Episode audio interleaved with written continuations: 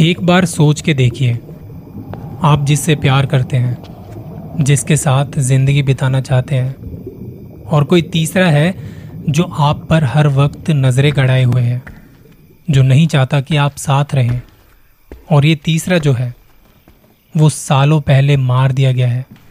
फिर एक ऐसी लड़की की कहानी है जो अपने पति के साथ खुशी से रह रही थी, पर उसे क्या पता था कि उसकी खुशी को नज़र लग जाएगी। तो आप कहानी तस्नीमा की ज़ुबानी सुनते हैं। तस्नीमा कहती है कि मेरी शादी जब हुई थी तब मुझे पता चला कि मेरे पति के साथ कुछ मसले हैं जिसके बारे में मुझे पहले नहीं पता था। तो हुआ ये कि एक रात जब मैं सो रही थी, आधी रात के वक्त मुझे प्यास लगने लगी। मैं उठी पानी पीने के लिए और मैंने देखा कि मेरे पति मेरे साथ नहीं है, वो बेड पर नहीं थे। मुझे लगा कि शायद वॉशरूम में हो, पर देखा तो वहाँ भी नहीं। बाहर जाके देखा तो बाहर भी कोई नहीं। अच्छा होता यह था कि रात को सोने से पहले हम घर के मेन गेट के अंदर, जो मेन गेट था अंदर से, वहाँ पे ताला लगा दिया करते थे। मैंने देखा तो वहाँ भी ताला लगा हुआ था और अब मैं थोड़ा घबरा गई कि कहाँ चले गए। फिर मुझे ख्याल आया कि क्यों ना एक बार ऊपर के कमरे में भी देखा हूं। ऊपर एक कमरा बनाया हुआ था जिसमें बेड लगा हुआ है और जब कभी कोई आता है तो उसके सोने का इंतज़ाम भी वहीं हो जाया करता था। उस कमरे को एज ए स्टोर रूम भी इस्तेमाल किया करते थे। मैं धीरे धीरे ऊपर जाती हूँ तो देखती हूँ कि ऊपर के कमरे की लाइट जली हुई है और मुझे वहाँ से किसी के बातें करने की आवाज़ आ रही है। मुझे वो सुन के थोड़ी हैरानी हुई क्योंकि एक आवाज़ मेरे पति की थी और एक आवाज़ किसी लड़की की लग रही थी। मैं सोच में पड़ गई कि इतनी रात को मेरे पति किस लड़की से बातें कर रहे हैं, क्योंकि ना तो हमारे घर में कोई मेहमान था ना कोई लड़की आई थी। मैंने धीरे से कमरे का दरवाज़ा खोला और मेरे पति एकदम से उठ के खड़े हो गए और मुझे देख थोड़ा घबरा गए। मैंने सीधा उनसे पूछा कि आप किससे बातें कर रहे थे, तो वो कहने लगे कि कोई भी तो नहीं है, मैं किसी से बातें नहीं कर रहा था, तुम्हें कोई वहम हुआ होगा, अभी तो मैंने खुद सुनी कोई लड़की की आवाज़ थी वो। तो उन्होंने कहा कि देखो यहाँ पे तो कोई लड़की नहीं है। और मैंने वाकई में वहाँ पे सारी जगह देख लिया, सारी जगह ढूंढ लिया, वहाँ पे कोई लड़की नहीं थी। फिर उन्होंने मुझसे थोड़ी यूं ही बातें की और मुझे नीचे लेके आ गए। पर मेरे मन में अब कहीं ना कहीं ये शक बैठ गया था कि कोई तो है, पर जब मैंने देखा तो वहाँ पे सच में कोई लड़की नहीं थी। हम नीचे आ गए और आके सो गए। फिर अगली रात मुझे लगा कि जब तक ये नहीं सोते तब तक मैं भी नहीं सोऊंगी आज। हम बातें करते रहे, पर मैं देख रही थी वो काफ़ी बेचैन से लग रहे थे और मुझे बार बार कह रहे थे कि तुम सो जाओ, मुझे सुबह काम पर भी जाना है, जल्दी उठना है। पर मैं फिर भी उनसे बातें करती रही और थोड़ी देर में वो बात करते करते सो गए। उसके बाद मैं भी सो गई। सोए हुए थोड़ी देर हुई ही थी कि मुझे एक आवाज़ सी आई, जैसे ऊपर से नीचे कोई सीढ़ियों से आ रहा है। मेरे कमरे के दरवाजे तक वो आवाज़ आई है, मुझे कोई आके रुका है और मेरे कमरे का दरवाज़ा खोला। मैंने देखा तो मुझे लगा कि कोई आया है और वो अंधेरे में मुझे ऐसा लग रहा था जैसे कोई लड़की है। और वो लड़की सीधा मेरे पति के पास आई, उसने उनको उठाया और वो उठ के उसके साथ साथ सीधा ऊपर चले गए, ऊपर कमरे में। मुझे ये बहुत अजीब लगा और सच कहूँ तो बहुत ज़्यादा मैं डर भी गई थी कि कौन थी ये। मेरी हालत ये थी कि मैं ना बोल पा रही थी ना हिल पा रही थी। उनके जाते ही कुछ देर बाद मुझ में थोड़ी हिम्मत सी आई। मैं उठी और डरते डरते ऊपर की तरफ जाने लगी। वहाँ जाके मैंने सुना कि बातें करने की आवाज़ें आ रही हैं और लड़की की आवाज़ भी आ रही है।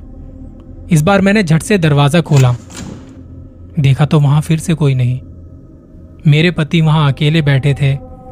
मैंने फिर पूछा कि आप किससे बातें कर रहे हो, तो उन्होंने फिर मुझे वैसे ही घुमाया कि ऐसा कुछ नहीं है, ये तुम्हारा वहम हुआ होगा तुम्हें। वो बातों में उलझाए मुझे नीचे लेके आ गए। कमरे में आके हम दोनों सो जाते हैं। इसके अगले दिन जब मेरे पति ऑफिस जाते हैं, मैं घर का काम काज करके थोड़ा रेस्ट मोड में आती हूँ।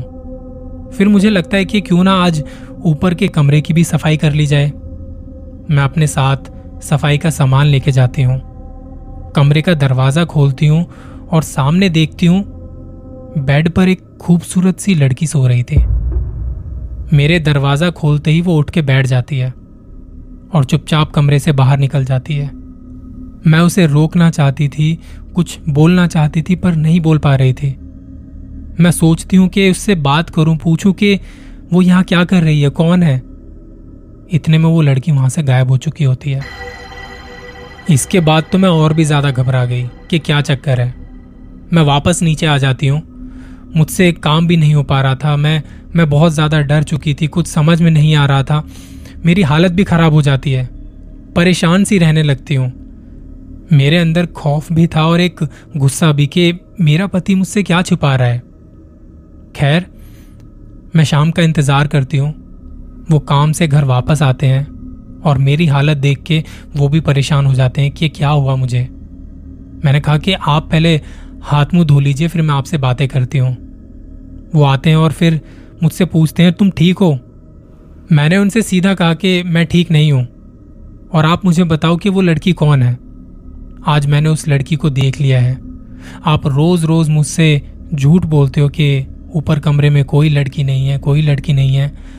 आज मैं ऊपर गई थी सफाई करने तो मैंने खुद उस लड़की को देखा वहाँ पे। ये बात सुनने के बाद उनकी हालत ख़राब हो गई। वो बहुत ज़्यादा परेशान हो गए और कुछ बोल नहीं पाए। पर मैंने ज़िद की और बार बार पूछा कि वो लड़की कौन है, कौन है। तब उन्होंने कहा कि यही नहीं चाहता था कि तुम उसे देखो, पर तुम जिद कर रही हो और वही हुआ जिसका मुझे डर था। वो लड़की खुद तुम्हारे सामने आ गई। तब मैंने पूछा, ये लड़की कौन है, आखिर हमारे घर में क्या कर रही है, उसके साथ तुम ऊपर क्या कर रहे थे? उन्होंने कहा कि पहले तो तुम आराम से बैठो, मैं तुम्हें सब बताता हूँ।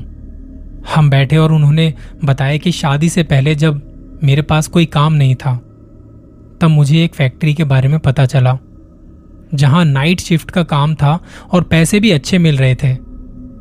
लेकिन जब मैं नौकरी के लिए जा रहा था तो किसी ने मुझे बताया कि वहाँ एक लड़की की रूह है, रात में कोई भी वहाँ काम करने के लिए नहीं रुकता। मैं इन सब बातों पर यकीन नहीं करता था कभी भी। खामखा लोग अफवाह फैलाते हैं। सैलरी अच्छी है तो मैं वहाँ काम करने चला गया। वहाँ का काम भी कोई ज़्यादा मेहनत वाला नहीं था। मशीनें देखनी होती थी कि ठीक से चल रही हैं कि नहीं। अब रात के वक्त जब मैं वो सब काम देख रहा था तो आधी रात को ऐसे लगा जैसे फैक्ट्री के अंदर कोई है। मैंने गौर से देखा तो मुझे एक लड़की की झलक नजर आई। मैं जब उसके पास जाने लगा तब तक वो वहां से जा चुकी थी।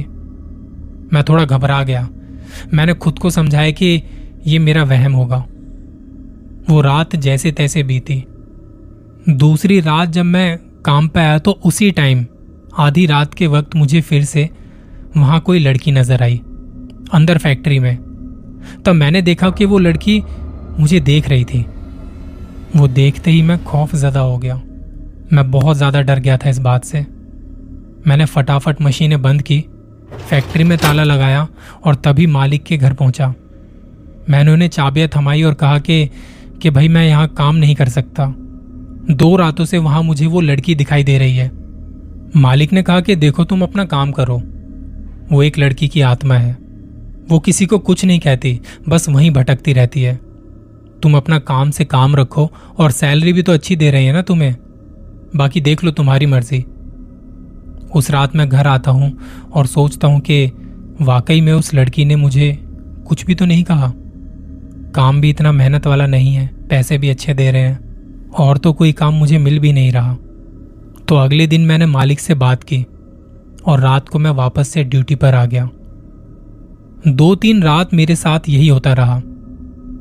एक रात जब मैं बैठे बैठे झपकी ले रहा था तो मेरी नज़र सामने पड़ी। देखा तो फैक्ट्री के गेट के सामने वो लड़की खड़ी होके मुझे देख रही है, पर मैंने उससे नज़रें नहीं मिलाई। मैं काम में लगा रहा मुझे लगा कि इग्नोर करता हूं और खुद ही चली जाएगी, पर यह मेरी गलतफहमी थी। थोड़ी देर में क्या देखता हूं कि वो लड़की कमरे के अंदर दाखिल हो जाती है और धीरे धीरे चल के आती है, मेरे पास आके बैठ जाती है। मेरे अंदर मालिक की कई बातें घूम रही थी कि वो किसी को कुछ नहीं करती, और ये तो अब मेरे सामने आ गई है। भगवान जाने अब क्या करेगी। मैं बैठे बैठे हिल तक नहीं पा रहा था और मेरे मुंह से आवाज ना निकले। तब उस लड़की ने कहा, देखो मैं तुम्हें कुछ नहीं करूंगी, डरो मत। मैंने हिम्मत करते हुए पूछा, कौन हो तुम? तब वो बताती है कि मैं एक लड़के से बहुत प्यार करती थी, और गांव वालों को जब हमारे प्यार के बारे में पता चला तो वो मुझे मार के यहीं दफना के चले गए। वो हमारे प्यार के खिलाफ थे। तब से मेरी रूह यहीं भटक रही है। मैं तुम्हें कुछ नहीं करूंगी, तुम बस मुझसे बातें करते रहना, और मुझे कुछ नहीं चाहिए। तब से हम बातें करने लगे, और वक्त के साथ साथ वो मुझ में कुछ और ज़्यादा दिलचस्पी लेने लगी। हमारी शादी के बाद वो गुस्से में हमारे घर तक आ गई। वो रोज़ मुझसे लड़ती है और कहती है कि मैं तुमसे अलग हो जाऊं और उसके साथ रहूं। ये बात मैं उसे रोज़ समझाता हूं कि ऐसा नहीं हो सकता, तुम चली जाओ यहाँ से। उसने मुझे कई बार डराया भी कि तुम जानते नहीं मेरी ताकत को, मैं तुम्हें बर्बाद करके रख दूंगी, तुम्हारी बीवी को ख़त्म कर दूंगी, तुम्हें मार दूंगी। मैंने अपने पति को कहा कि ये बात ज़्यादा ना बढ़ जाए, तुम किसी मौलवी को इसके बारे में बताओ, वही पीछा छुड़वा सकते हैं अब तो। तब उन्होंने कहा कि कुछ सोचता हूँ, तुम परेशान मत हो। इसके बाद रात के वक्त जब हम सो चुके थे तो मुझे फिर से आहट होती है कि कमरे में कोई सीढ़ियों से आ रहा है। मैं देखती हूँ वही लड़की धीरे धीरे हमारी तरफ आ रही है और मेरे पति को अपने साथ ले जाएगी। डर रही थी कि मैं अब क्या करूँ, मेरी सांसें फूल चुकी थी। कमरे का दरवाज़ा खुलता है और मैं जब उसे देखती हूँ तो उसकी आंखें एकदम लाल चमक रही थी, और इस बार वो मेरे पास आके खड़ी हो जाती है। कहती है कि तुम क्या सोचती हो, बच जाओगी, तुम्हें मुझसे कोई नहीं बचा सकता, मेरी ताकत का एहसास भी नहीं है तुम्हें। ये कह के वो वापस चली गई। मैं सारी रात डरती रही, सारी रात के अब क्या करूं, इसी सोच में सारी रात निकल गई। सुबह होती है, मेरे पति एक मौलवी को ले आते हैं। वो देखते हैं घर को अच्छे से, कुछ पढ़ रहे थे वो, और पूरे घर का चक्कर लगा रहे थे। ऊपर वाले कमरे में जाकर पढ़ते हैं तो एकदम से वो लड़की हमारे सामने आ जाती है। मौलवी साहब कहते हैं, तू फिर से आ गई, पहले भी तूने कितने लोगों की जिंदगियां बर्बाद की हैं, चली जा यहाँ से, चली जा, नहीं तो मैं तुझे यहीं ख़त्म कर दूंगा। वो लड़की गुस्से में कहती है, मैं जा रही हूँ, मैं जा रही हूँ, तू मेरा पीछा नहीं छोड़ेगा ना? और ये कह के वो गायब हो जाती है। मेरे पति और मैं, हम दोनों मौलवी की तरफ देखते हैं, पूछते हैं कि आपने ऐसा क्यों कहा कि तू फिर आ गई? उन्होंने बताया कि मैंने इस लड़की को बहुत से लोगों की ज़िंदगी बर्बाद करते देखा है। आसपास जहाँ भी मुझे बुलाया गया है वहाँ मैंने सबसे ज़्यादा इसे पाया है। लेकिन अब तुम डरो मत, वो वापस नहीं आएगी। यह आज के बाद अगर नज़र आई तो मैं इसे कैद कर लूँगा। मैंने सोचा भी नहीं था कि हमारे बीच कोई ऐसे तीसरा भी आएगा। इसके बाद हम कुछ दिनों के लिए यहाँ से चले जाते हैं। मैं कुछ वक्त सुकून के साथ अपने पति के साथ बिताना चाहती थी। इस बात को तकरीबन 2 साल हो चुके हैं, लेकिन खुदा का शुक्र है कि तब के बाद कभी ऐसा दोबारा नहीं हुआ। तस्नीमा कहती है कि ऐसी कहानियों पर, ऐसी बातों पर यकीन करना बड़ा मुश्किल होता है। ऐसी कहानियों पर कोई तब तक यकीन नहीं करता जब तक कि खुद के साथ ऐसा कुछ ना घट जाए, और तस्नीमा की बात से मैं भी एग्री करता हूँ। बाकी आप अपनी प्रतिक्रिया दे सकते हैं। ख्याल रखिए, जल्दी मिलता हूँ।